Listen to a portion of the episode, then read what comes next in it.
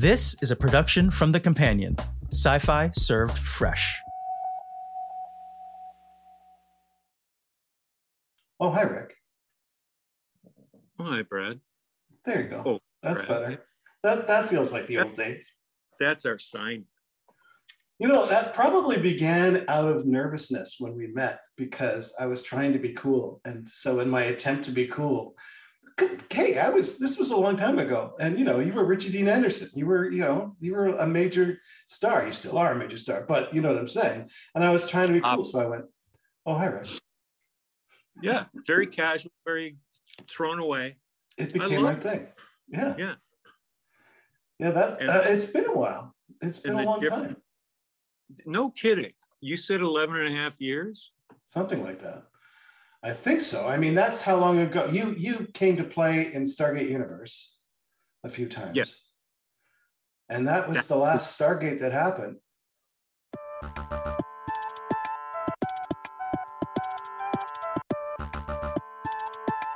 I, I was going to call this uh, a, a, a Brad and Rick talk uh, on a trip down lack of memory lane. I thought that would be appropriate. Losing memory lane. I love it. well, I, you know, people say I, I've done the occasional interview, or I'm sure you do conventions all the time. They don't. No, I don't. But I, well, you- when you could, I pre-COVID, you were, yeah. And people would ask, uh, you know, hey, do you remember this, this, and you would just, no, I don't No. really. In the same fact- way. if I was ever there with uh, one of our other, um, Amanda or Michael. yeah, mostly Amanda, I would, if I got asked the question, I always just immediately look to her. I said, don't ask me. I don't remember two minutes ago. Ask her. She knows. And she does know. Yes, she does. She's You doing know, well. Amanda has become an amazing director. That's what I hear. Yeah, she came and did uh, my last show, which was already coming up on almost three years ago. Travelers, you have you have to watch it if you haven't seen it. Say it. again. Travelers, Travelers. Okay.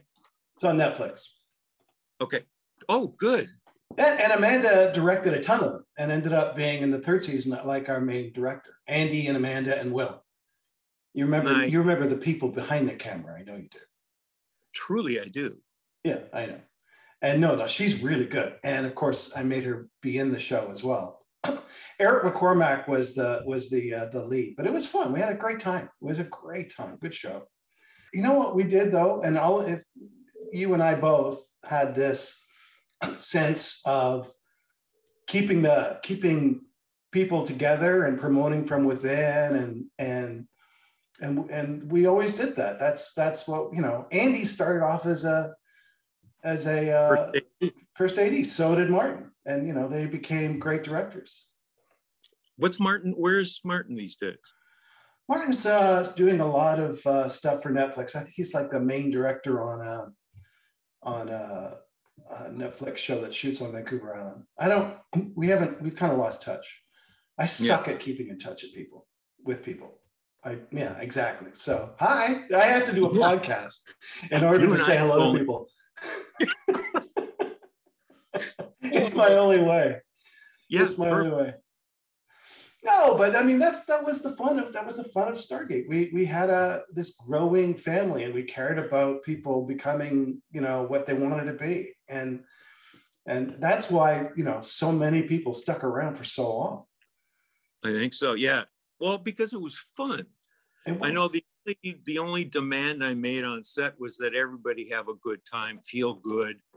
Uh, it's got to be positive. If you've got a problem, come to us. Go to uh, Brad and let air it out. Get it Yeah. out.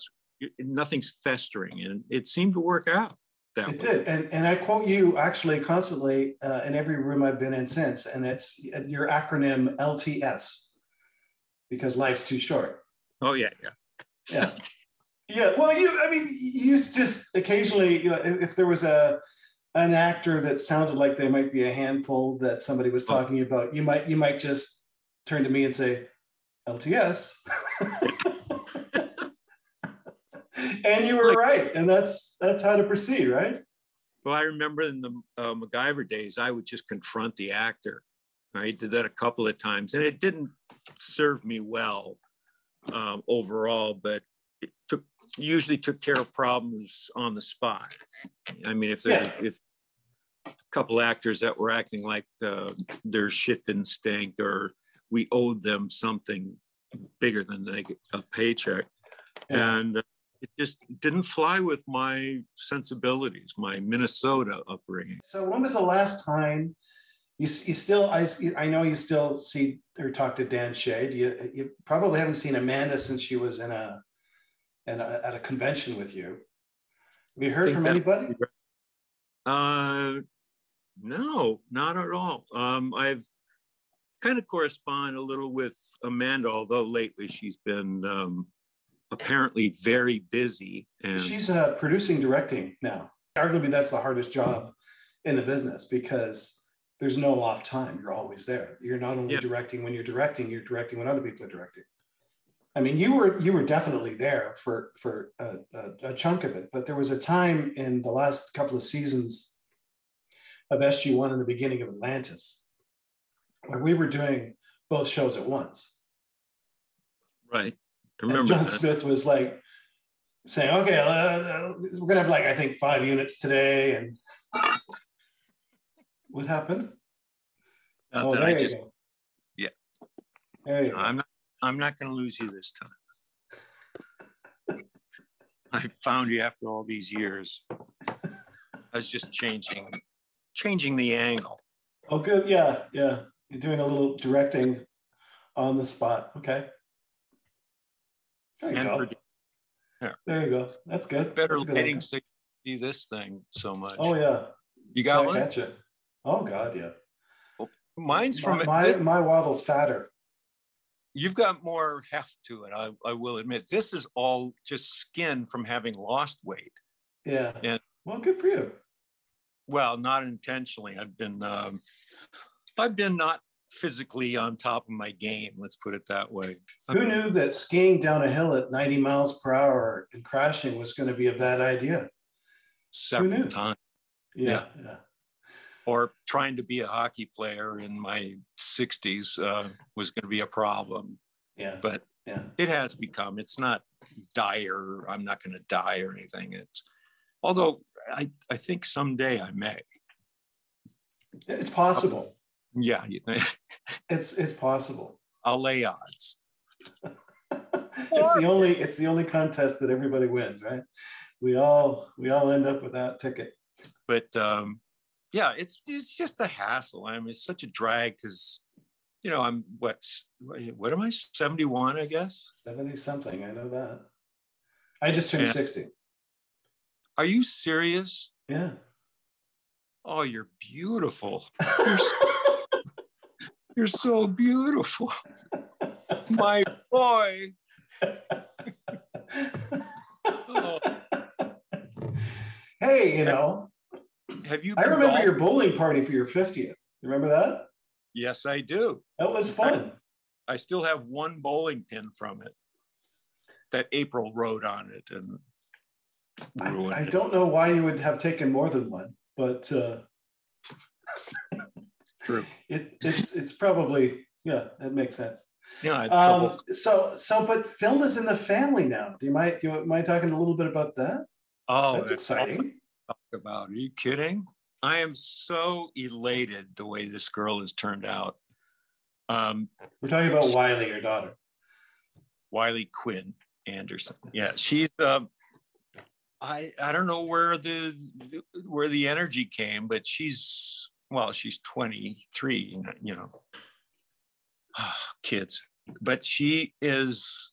She went to um, college in uh, Emerson back in Boston, and uh, graduated with a degree in um, acting performance and had the sense enough to get a, uh, a degree minor in um, in education in teaching.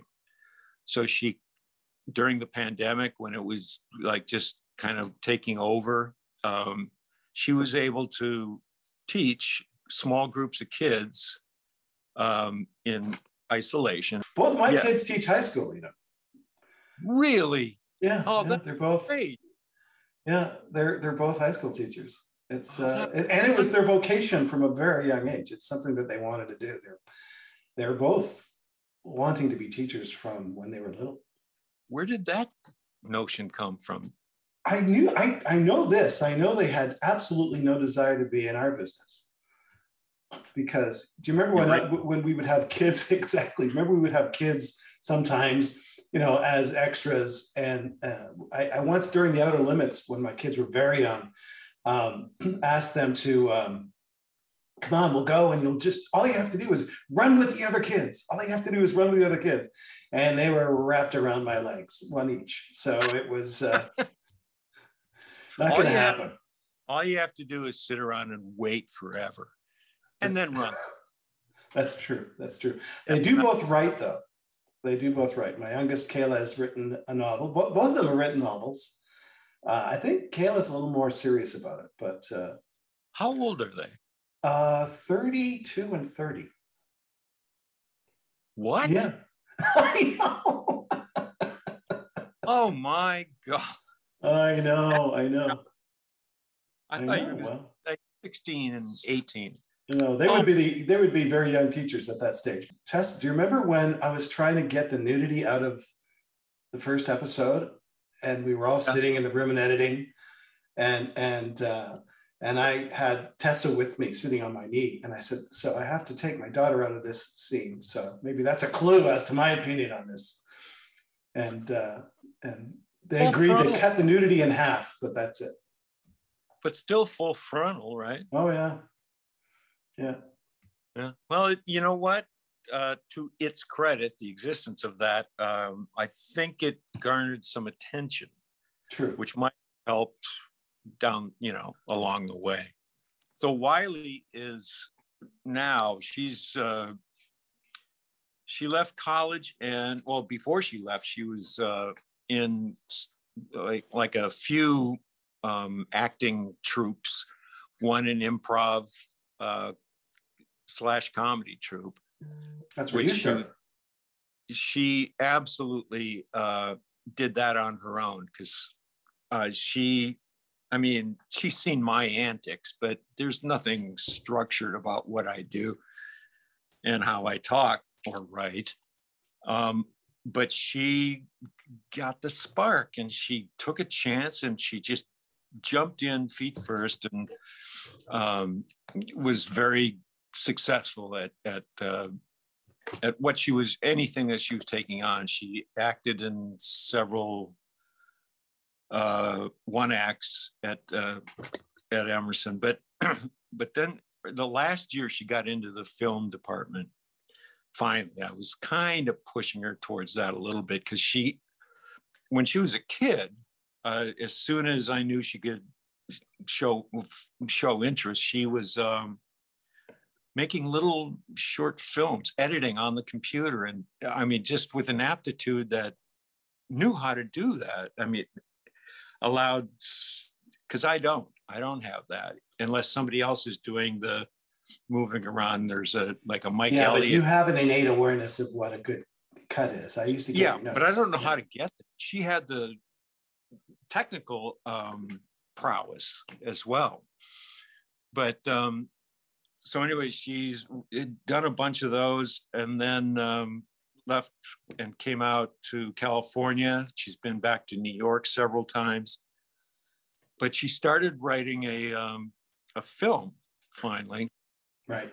Uh, I mean, she's written a play which is very successful in um, in uh, Boston, but then she wrote this uh, screenplay, and it started out just as a kind of a story, which developed into a full fledged stage directions and everything type uh, script, which she's in prep for right now. And um, I just am elated. In fact, if we kept talking like this, I would be misting up because oh, that's great. She has, she's finding, um, and I warned her about you know the the problems that you'll face and the general, you know, nastiness of the business. But along the way, you're going to find people to help you. And um, I'm the first one. So always turn if you need. She doesn't turn to me at all. that's great though. It's great that she doesn't. I mean, it's that's what you want, right? Yeah, absolutely. She has left the nest and she's on her own. Um, I the only I financed this movie she's doing right now, but it's a very low budget, and um, I just want her to be freed up to uh, to be the creative director on this, and um, and it's working out. She's in prep. She's doing the whole thing, casting. She's just a gem. I'm telling you. That's fun, and you know that's that's the way the, the, the way to get attention as a director, especially, but as a writer director, definitely, uh, the way to the way to to get attention is to make your own stuff, because that's yeah. the only path in. It's not like anybody's going to give a young person. Like I get asked all the time when I'm making a show. Like it happened with Stargate. People would say, "Hey, can we try so and so? Would you? You know, they're a great up and coming director," and we would go, "No, it's a." three million dollar episode television. It's we spend hundred thousand dollars a day. If if if your client makes a mistake, we're screwed. We can't afford to risk that. We can only, and if we're going to risk anybody, it's going to be one of our own upcoming people yeah, who we know and love and trust, and we will not let them fail. And we had a bunch of those guys too, and Gareth. Yeah. yeah. No, did. that's a that's a that's a wonderful um, philosophy uh, policy to have actually. It is, and and uh, and so when we did Travelers, it was so nice. We brought a lot of people back uh, that I had worked with, and it was it was fun. It was fun to to see how people would go. And and in the interim between Stargate and my show, um, had learned a whole bunch of stuff and and brought it to the table and said, uh, "How about this?" And I go, "Yeah, that that sounds amazing. Let's do that." I'm not really someone who will ever want to direct. Did you? You did you never? You never no. had that desire. No, I I thought that would for me be a kind of a selfish selfish indulgence, um, and uh, I didn't want to basically get in the way because the show ultimately, except for some nuances along the way, was pretty um, solid every and that's not the word i'm looking for but it had a, a certain structure to it. We were a well-oiled machine. Exactly. And i didn't want to uh, educate myself uh, as a director um, on a set that where people were making it work. And i was probably a little i don't know maybe afraid of it a little bit I think that's I fair for me too. Yeah. I mean, uh, uh not being able to, for, well, one, as I once said to someone else, what is it about the credit executive producer that you find inadequate? I, you know, I mean, if we wanted a shot, if we wanted to get a sequence of shots, we could say, "Hey, do this sequence of shots," and and the director would say, "Okay." Okay. And the and the rest of it is just a ton of work, right? You know. Yeah, that but, was the other. I forgot yeah. about aspect about how much work it is, and oh. to the prep and the review, everything. Can I just? I don't think I could have done it. I used to uh, on, on Travelers because uh, I was the uh, sole uh, showrunner creator as opposed to sharing the the duties as we did through Stargate. Um, I would often go to the uh, the set really early. Like I go to work really early and then just drop by set to see how the set looked, if it was a fresh set.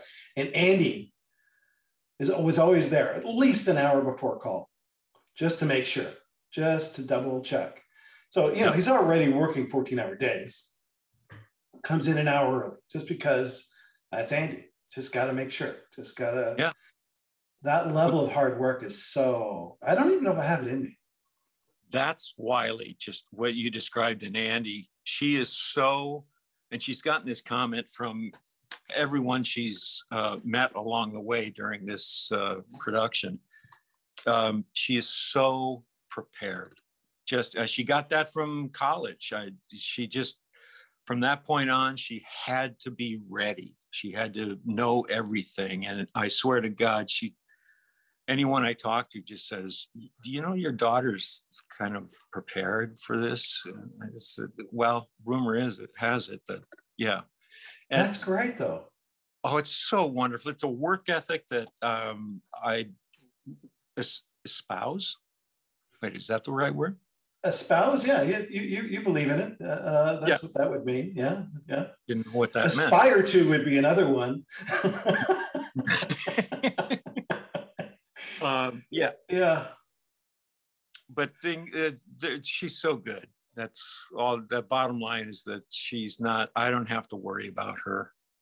That's so I good. Do, of course, but of course, that's you dead. had your share of getting up at five o'clock in the morning uh, to to get for a into makeup for six to get on set for 7 uh You did that for oh I don't know a few hit shows. Too long, but over a couple of decades. Yeah, but that's eh, then that's just getting up early, and you know, so what? I mean, you got to get up sometime. we all or just stay up. Well, only twice I think I did that, and that was an accident. The other thing that made it was different from my our schedule compared to you know an actor, a lead actor schedule is after rap, we started writing the next season, right? Oh, yeah. That was uh, those those are fun days. Don't get me wrong. We rolled the dice. I I I said I asked MGM every year to I said, look, just pay, just put aside a little money, ju- you know, uh, for development, just in case just you know let's roll the dice on getting picked up and the only year that um, we didn't develop for next season but don't forget i remember sitting with you and michael Greenburg in, in norco when john symes called us in season one to say he was giving us another 44 episodes i don't know if you hmm. remember that but no, we knew we were four seasons so that's that that's how that started. What? How does it work now these days in general? Well, first of all, you don't get 20 episodes. You know, right. we, we were doing 22. And then when we were doing both shows, we were doing 40. And now, if you're lucky, you get six. Six, yeah. And then they'll fill it out to make a full season of 10, you know, for an order. Or so so the order just a pilot. I mean, they have to give you some lead time for production, right? I, they they they should, and but they don't. They just try to throw more writers at the problem. And here's the other thing, Rick. When you when you have when you do ten episodes of something, that's not even half a year. So you can't ask your crew like with 22 episodes, they, the crew could you know take off for two months, maybe do a movie, or maybe take the time off right. and, and and then come back and do it all again for 22 episodes because we always built in as was part of your contract thank you a two week hiatus in the middle of every season oh okay you're welcome yeah, thank you no that was that was something that the studio uh, probably not would have uh, agreed to but you said why don't i just put in my contract and we and we all went that's a really good idea right oh no yeah we can do it yeah, you bastard. I'm two so weeks glad. off. No, we got our two weeks off. It was and it, was thanks to you. And that that actually I wrote most through most of them, but it was on a much lighter schedule. But my other favorite story from the beginning of Stargate, I tell this too. I don't know if you remember this, but it's a great Richard Dean Anderson story. contractually, contractually, you your name, Richard Dean Anderson, had to be the same size as the title Stargate SG1 in terms of the same font. Now, that's not something you requested, obviously. That was just something that your agents and lawyers stuck in. And, and, and so, and in fact, I know it's not something you requested because I remember you laughing your head off when I showed you the poster that couldn't fit Richard Dean Anderson anymore. It could only fit the word Hard Dean Anders. Hard well, Dean Anders was all yeah. that fit. And you had the same reaction as you did just now. You went, I kind of like it. Hard Dean Anders, let's go with that. oh my God. I'm just now finding out about the font size. This is oh no, no, no. I, I remember you just laughed at that and said, Don't worry about it. Change it to whatever you need. It was pretty funny. Make it fit. Yeah. yeah, that was you exercise not exercising your tremendous star power at the time. You just said, ah. at least we yeah. didn't go with hard Dean Anders. That would have been that would have been different. When you think about your career, do you do you I'm sure you jump back and forth because because we all do, but what was harder? Being the lead of uh, being the you were younger, but you were MacGyver was was the you were in every scene, right? Pretty much. Yeah, and and you got some scenes off uh, occasionally in Stargate as we split things up a little bit. Yeah. But but you were running and around and shooting in both. So which which would you say was harder? Well, well, MacGyver was more difficult physically. I had more fun doing Stargate than I did doing. Uh, not that MacGyver wasn't fun, but uh, it certainly was arduous.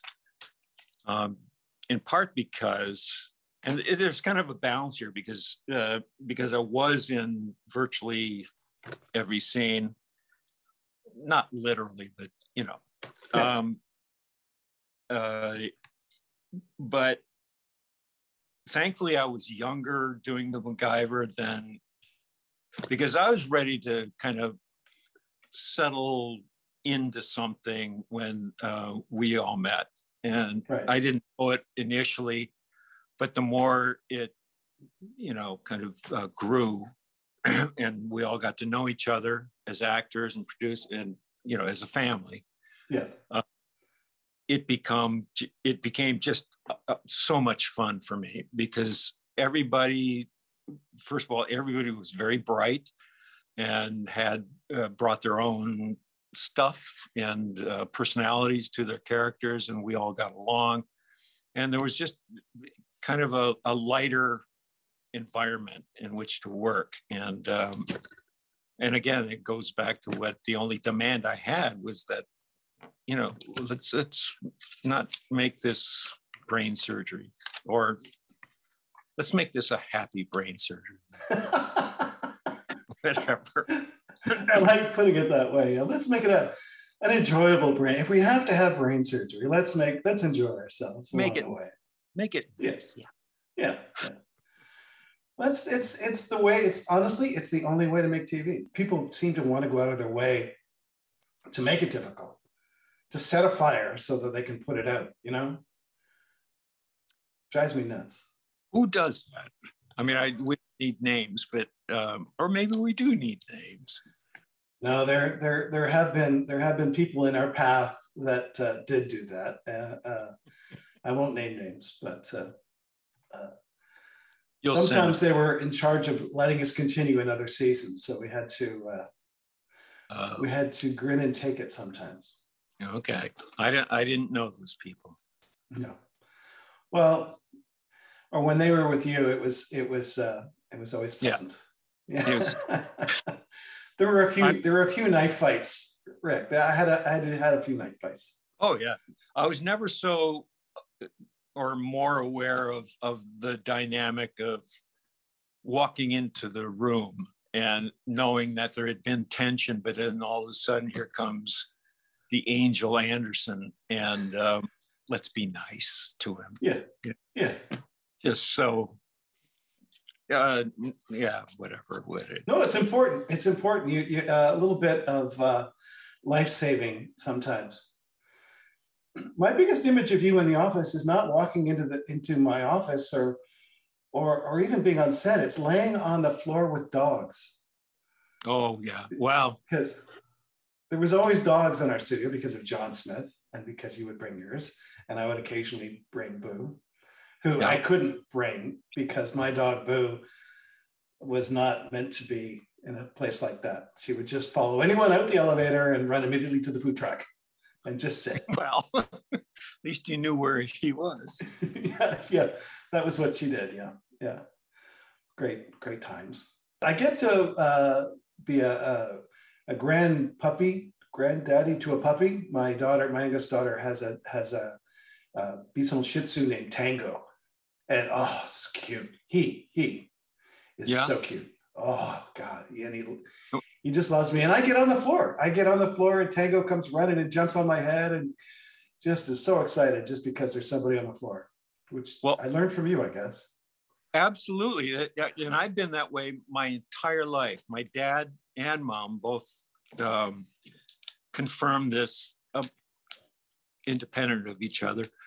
Um, that when I was a baby, literally a baby, and I'm sure I've told this story millions of times, but we lived in the uh, Quonset hut in uh, on the University of Minnesota campus, and um, they when I was still in uh, blankets, my mom would uh, put me out, uh, lay me on the ground um, under this big oak tree, and, uh, and blankets and you know safely down there. Yeah.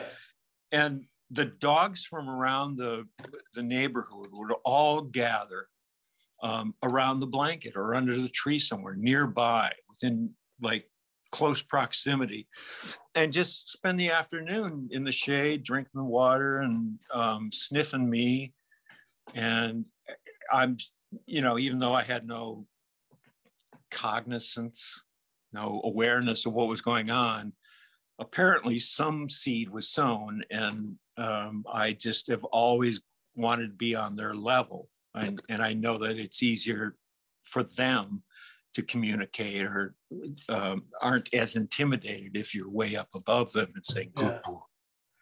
so yeah. i've just always done that. I've done it in the middle of the street um, you know dirt. It doesn't matter but because i just love them um, yeah. Domestic dogs are, I think, my absolute favorite animal of all. Out of all the exotics that we could, you know, know and love, the domestic dog wins. Oh, I love them too. I love, and Tango's only this tall, so I have to get, you know, to, yeah, tiny little thing. And Tons a picture, will you? Okay. Yeah. Okay. I will. I was I saying I really like your background too. Oh yeah, well that's that's my there's Boo in the middle.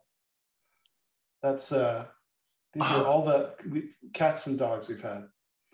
And and uh, and my mother painted that. That's Tango.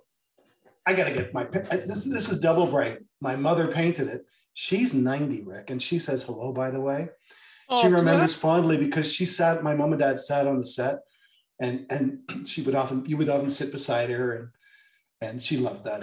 She loved you. Let me get the picture. I'll be right back. So my mom painted. This is a photo of the painting, but this is Tango when she was a puppy. He was a puppy. Tilted a little bit. There's glare. Okay. Well, there you go. There. Oh. Yeah, that's Tango at about four months old. And and uh, my mother, who's 90, painted that for my daughter. That's phenomenal. Yeah, that's really nice. Yeah, and she's uh she's really good. She's really good. Is is um is the pup gonna get bigger than that? Oh yeah, yeah, okay. yeah. That that's just you know that when I, that was just because she's 90 she wanted to you know paint it sooner rather than later she's uh she's at that stage of her thinking and because the coloring is really nice at that at when they're younger it fades a little bit but uh no she yeah she loved it. It, it oh, was a wedding present. Very, very impressed with that. Yeah. Seriously. Yeah, she's uh, she's good. She's really good. So I got the ability to uh, to show you a picture of Tango and show off my mother's artwork at the same time. It's an oil painting. Well done. Keep it coming. I love that. Yeah. She Wait, just finished another one. She does commissions. That's an oil painting? Yeah. Well, it's a photograph of an oil painting. You're right. I don't have yeah. the original. Yeah. Yeah, the real the original's about yay by yay. It's really good. Beautiful work. Beautiful work. My mom used to work in oils, uh, but nothing that uh, what's the word? Naturalistic, realistic. Um, my mom would, uh, for lack of a better style, pointillism or um, impressionism. She would use little strokes and stuff, and um, she was very good at that. But that what your mom has done is spectacular. Yeah. She's yeah. still doing it, right? Yeah, yeah. She just finished one. She just finished a, She loves doing dogs. She loves doing oh. same reason. She loves dogs and she loves capturing who they are in their eyes because it's always the eyes, right? Yep. When a dog looks at you, when they look at you with love, they and they're so emotional. Dogs exist almost entirely on emotion, as yeah. you know that. And that's that's why she's so good at it because she captures their eyes. That's that's what it's all about is in in the eyes. That's how if I can tell when I meet a new dog if uh, if we can go any further than the stranger meeting dog or strange dog meeting, you know, right? uh, because it, it is in the eyes completely. Yeah. If there's any kind of pause at all um, to your to your gaze um, in the dog's eyes, there's a chance that you're going to get a little more bonding than you would normally.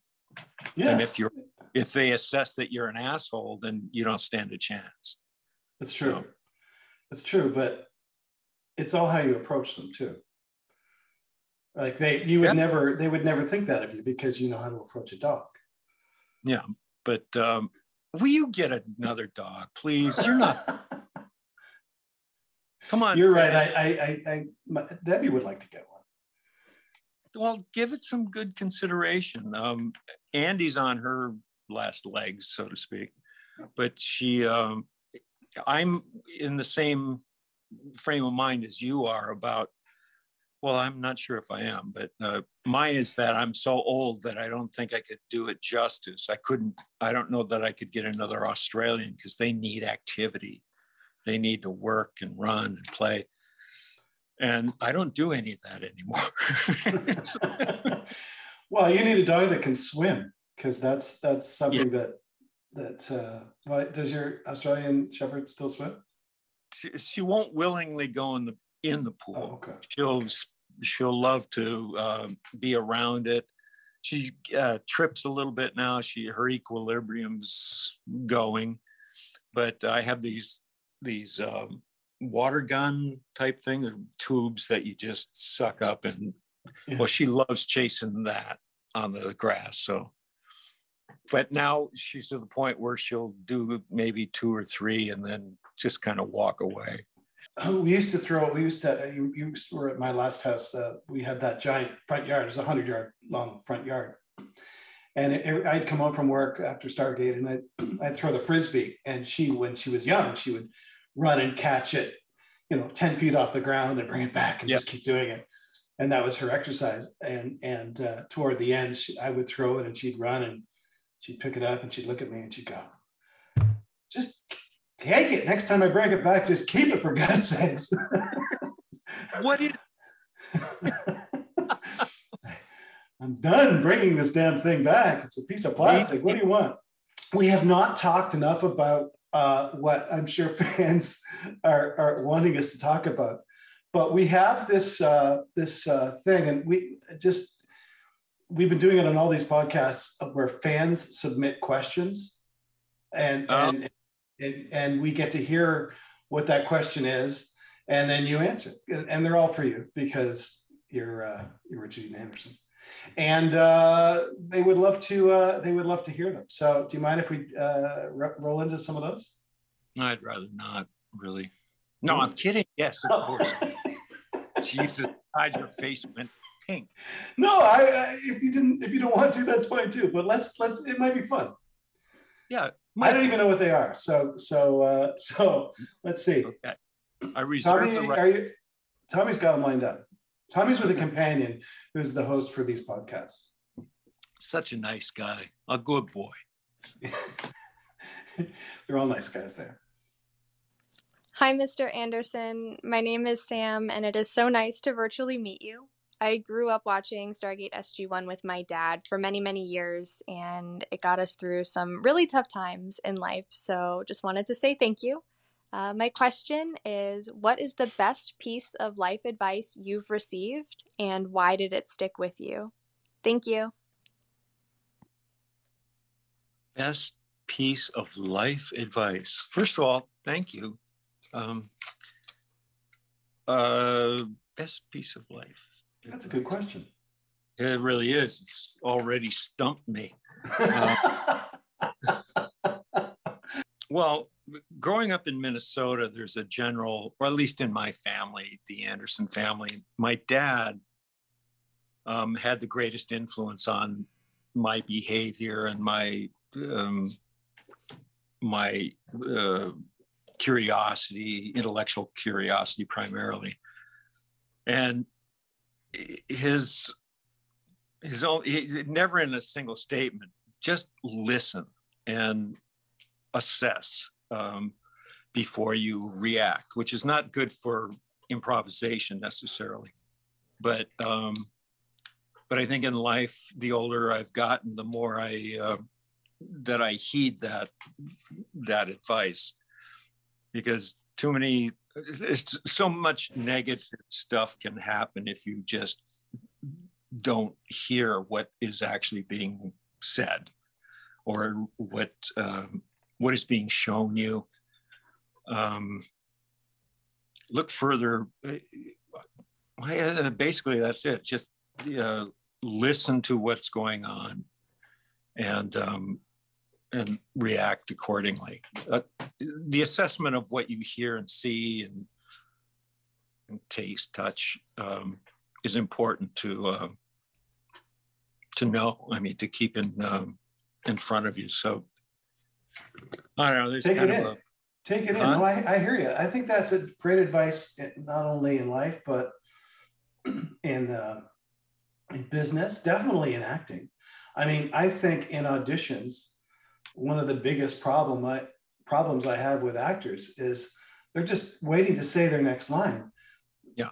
Most of acting is is listening to what's actually being said because acting is not only when you're speaking it's it's it's the reacting and if you don't listen you're you're not going to be able to perform properly either I think that's my I discovered late because I was one of those people that would just wait for the next time I spoke early on. Uh, but it, things get so much more interesting if you, well, in acting, let's say the if you see someone listening.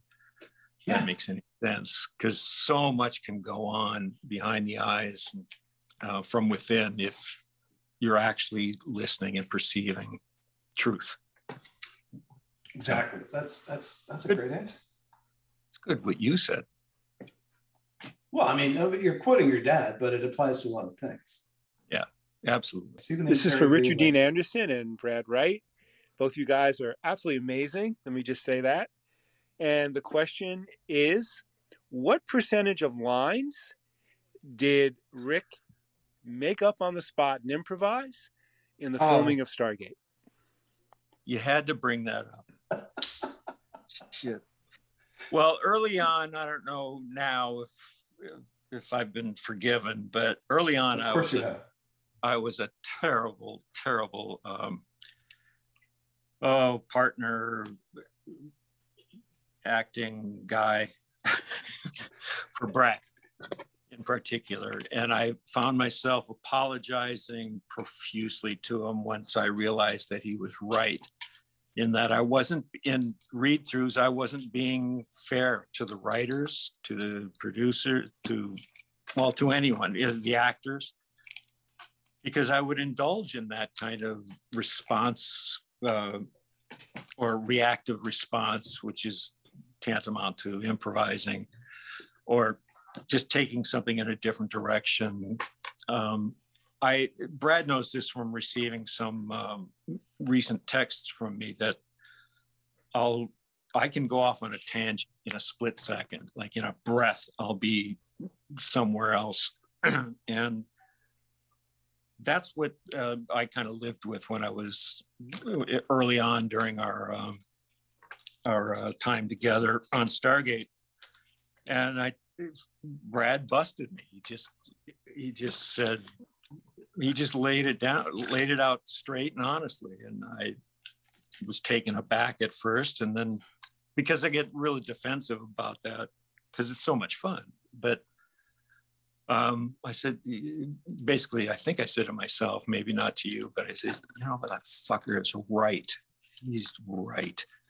and I issued a, an apology, uh, apology to, to, him and to um, variety of, of, other writers. But yeah, it wasn't. Uh, it just wasn't fair of me to be doing what doing all that um, play time, play stuff when we were there to work, get something done. That's not to say that it's not, you know, that it went out the window. That whole impulse. because it shouldn't, and it and it didn't, and, but and it also shouldn't. And I think we talked talked about that too. That doesn't mean that you know it needs to be letter perfect ever. Um, no, and and it was a it was actually it was a good conversation to have when we had it because I was just afraid of it getting out of control with everybody, and it you know. Well, it did for a while. I mean, not yeah. out of control, but everybody was starting to do it, and I at that point, in retrospect, at the, that point when they were all trying to um, jump on the bandwagon, um, that it, it was really annoying when you were on the receiving end of somebody else changing the lines. Exactly. Yeah. Is, yeah. is that what it's like to work with me? I, I, I don't want to work with me. Um, so yeah, and I don't know how that all calmed down because I couldn't tell them to stop it because I was guilty myself. But I well, we got one of the things we did was we stopped having read-throughs. Yes. that helped. That might have been that might have been the uh, I think helped. I said I think that was the uh, that was the conversation began with I've had enough of that shit. We're not going to I'm not going to willingly submit myself to it. Uh, if you want to do it on the stage and you start realizing that'll lead to overtime, that might be the best cure. yeah. Yeah. well played. Uh, hell, I was making it up as I was going along too. I was I was uh, I, I was a fairly young showrunner, so uh, it was uh, you know a bit of a struggle for me too. I remember one line, two lines that one is the reason I think you, or at least you told me, was the kind of line that is why you wanted to do the show and and and wanted more of. And that was a line that I put I wrote in the pilot when when you say to Teal'c after he breaks you out, come on. And he says, I have nowhere to go. And you say, for this, you can stay at my place. And you love that line. And, and I realized, okay, I need to figure out how to do more of those. And it took time. But then I also realized, and I, and I don't really, I don't think it's a fault. And, and, and, it, and it makes it very forgivable. And I think part of it is I would write a joke or someone would write a joke and you would go, This is funny, but it's not me. And so you would put put a, a joke in there. It would just be a different joke. It would be a, you know, another joke. And serving the scene, it just would be a different, it would be your way of delivering the humor. And I really never objected to that. Well, that was always what I was afraid of doing ultimately was um, um, of not serving the scene or not serving yeah. the the the entire uh, well i don't want to say the, the franchise i don't think we're going to go down with one joke but but if it yeah. still serves the scene i never really objected to that. Although i do on a couple of occasions remember coming to you and saying you know the written joke might be funny. And you would and you would try it. And i go no you're right. Do it your way. Because you needed to you needed to do it your way. It's just who you are. And you know at the end of the day that's that it worked. I mean i kept coming you i kept asking you to come back and play long after stargate sg1 was over so obviously you know there was love and respect there well just know that i'm i it i'm embarrassed by some of my behavior during that it that time and um uh, i just hope you can forgive me of course. And occasionally, occasionally I would write a line uh, that that uh, everyone. Th- I'll give you a good example. Uh, everybody in the world thinks this is a. There was remember the ice cave episode, Martin Wood's second episode. We Carter and, O- and O'Neill are frozen in an ice cave. Yeah. And I wrote a line that everyone in the world thinks was an ad lib, but it's a scripted line. It's my sidearm, I swear. Do you remember that line? Yes, of course. Yeah, that was a scripted line. And I know, I know it was a scripted line because I had to fight with the Air Force to, to keep it in because they were saying, is this an insinuation that he's aroused? No, it's his sidearm. What are you talking about? What do you get? Get your heads out of the gutter, guys. What's wrong with you? Really do that? Say that Yes. yes, I had to fight for that line because the Air Force was not happy about it. Could they, I mean, ultimately, let's, could they actually stop us from using it? Oh, they they actually they they could well they couldn't have stopped us, but remember they were giving doing a lot of favors for us. They were letting us fly with F-16s. They were giving us planes. They were they were letting us wear the Air Force insignia and not pretending to be Air Force. We were actually portraying Air Force officers. There was a, remember the the time and I think it was season one or two where we wrote a scene where you kissed Carter in an alternate reality. And in an alternate reality, you were together. and they said, absolutely not. And we sat there and we, I remember Robert Cooper and I sitting there going, oh, geez, we, it's a great beat in the scene. And I think Robert, who wrote, did rewrote the episode, if not wrote it, I can't remember, said, uh, what if it's Dr. Carter? And they went, oh, that's fine. so you got to do the kiss because it was Dr. Carter, not Major Carter or Captain Carter. I knew you had battles with them. I didn't know that they had any kind of, they wielded any um, They could have pulled their support entirely. Yeah. So in order to get that support, we had to bend a little sometimes. But I mean, that was an easy bend. You just had to find a way around it. Yeah. And what, she was a doctor, right? She was Dr. Captain Samantha Carter. So For that, for that episode, at least she, No, no, no, it- because it was an alternate reality. She was she was not in the military. She was just Dr. Carter in that one. Perfect. you guys are geniuses. Well, Ron's Yeah. a pretty smart guy. I'm pretty sure that was his solution. Brilliant. Says something about the Air Force too. But hey, didn't they make you an honorary general or colonel or something? yes, yes. In fact, um, uh, General Jumper, remember I him? remember him. Yep. when he came on, in fact, that's one of the, um, that's something I, I remember distinctly about him was that he was on, he, we used him as an extra or um, to portray himself actually, I guess, in um, a couple of scenes. Nicest guy, I've, you know, I've ever met in the Air Force. Well, those guys But- are at that level are politicians. They they're very good at dealing with Yeah. Well, that, yeah, I flew to, do, um, to Washington for that. Um, Yeah. to receive that, which was really a phenomenal honor, I have to say. Yeah. I was pretty humbled by it all.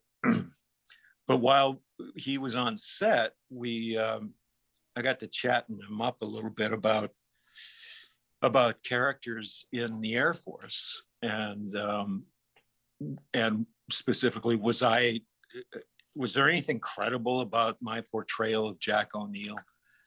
And um, and like, do you have uh, do you do you have so airmen like um, that are like that? And he interrupted me and said, "Yes, and worse."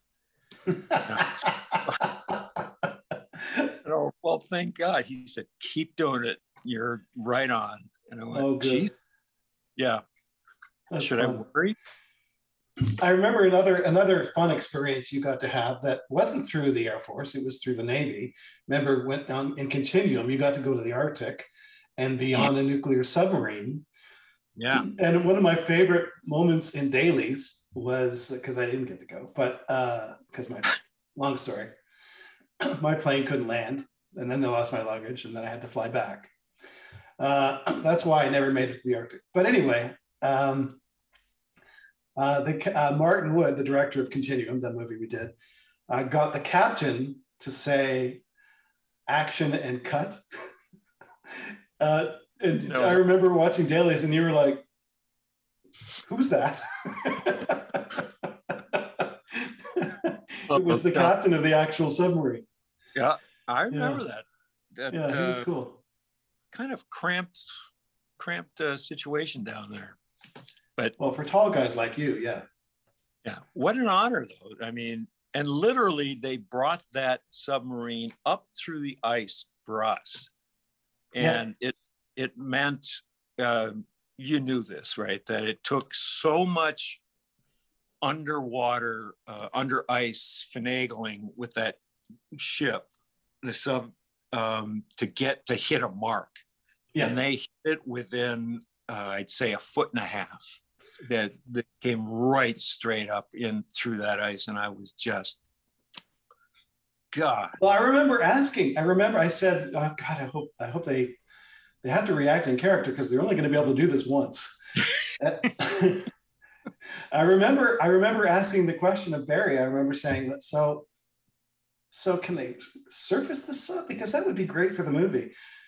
Can I, can we shoot in the sub because that would be great for the movie. I just kept asking for more and more and more, and then and they came through. It was amazing. yeah. Were they happy about all that? I They mean, do they? it. I wonder if they must like the company for one thing. Yeah. they loved it. They absolutely loved it. They they loved the uh, they loved everything about it because um, yeah, the company certainly. Yeah. But but also you know when we make them when we make them look like real people when when when we write Air Force or Navy characters that are humans, it it, it takes away the you know the the uh, the illusion of of you know this faceless warrior that's off fighting battles. They're people. They're part of. They're, they're citizens, just like just like everybody else. And a lot of them are kids. Very young. Yeah. Yeah. Notice. And they Remember when the when I asked the captain, or you asked the captain, why do you repeat the order for dive so many times? Uh, and and uh, because it's like every order is given three times before the diving office, the the the, the, the kid steering the thing actually performs the the, Right. the, the, the maneuver, and and the and the captain or the XO said. Uh, because the kid driving this billion dollar submarine was in high school six months ago. That's why we repeat it. Every, it's true. It's true. stands to reason, I swear. Oh Yeah. my God. Tommy, hit us with another one. Hi, this is Marcia. So Hi, come Marcia. and step into the way back Machine. Back to when you were in the daily soap opera, General Hospital. Oh. Back then, is that where you first got your first taste of being a heartthrob? What was that like? Or I didn't acknowledge that particular reality um, for many years. Because, again, part of it's a Minnesota thing, but also uh, specifically, or in particular, the uh, my family, uh, the Anderson group. Um, we're it, my mom actually said, my mom or dad, uh, one of my parents said that uh, you're really in the wrong business for your personality. And I said, well, what do you mean specifically? And he said, well, there's a certain humility that we all kind of breed. And um, you're getting a lot of attention. And um, and I I said, well, yeah, I guess from that point I realized that there was an aspect of being an on-camera um, worker bee that that brings uh, you know that brings the notoriety and the familiarity and um, stardom. I, I hate that word, but um, I've I, I don't know. I just, um, as you can tell, I'm having a hard time answering the question because it deals with humility. And I want to give you a serious answer to some degree. But it's it's like your your life sort of has to go on as your own self. And my own uh, self uh, was was not uh, yearning for attention or um, or stardom or any of that. It was I, I got into the business because I liked acting. I you know it was really fun for me, and my parents are both were both um, artists, artisans. My dad a musician. My mom all kinds of art, oils, and sculpting. But I couldn't do any of that, and I hadn't discovered writing at all, and I still struggle with it. But acting was something that I could do. Um, well, yeah, we call it acting, I guess. But it was there's a certain energy about uh, that environment and that particular job that I was comfortable doing and exploring. And um, and again, it comes down to the the fun factor. Um, I can't say that it was always fun to be. Is it Brad? Is it the word uh, idolize? Is it? Are you an idol when you're like? You as an actor always needed to be grounded. You always needed to have a sense of this feels comfortable coming out of my mouth. So when you were ever asked to do something that had techno babble or felt disingenuous coming out of mm. you, you pushed it away. It had to feel real coming from you. Is that is that fair to say? That's that's fair to a point, um, because part of the reason that techno babble didn't work with me is because I couldn't remember it. okay, Techno Babble aside, even a joke, uh, back to what I said earlier, it, right. it, it, it, had to feel genuine. It had, for or- you as an actor, it has to feel genuine. Otherwise, you feel silly. And I've actually, yeah. you, you say, I feel silly doing this. I've felt, I've heard you say that. And, and it sometimes was a very easy fix. It was just to make it feel real to you. And I yeah. think that's what that's what comes across and I think that's, if I may, part of the stardom because part of that X factor is people love watching people who are genuine.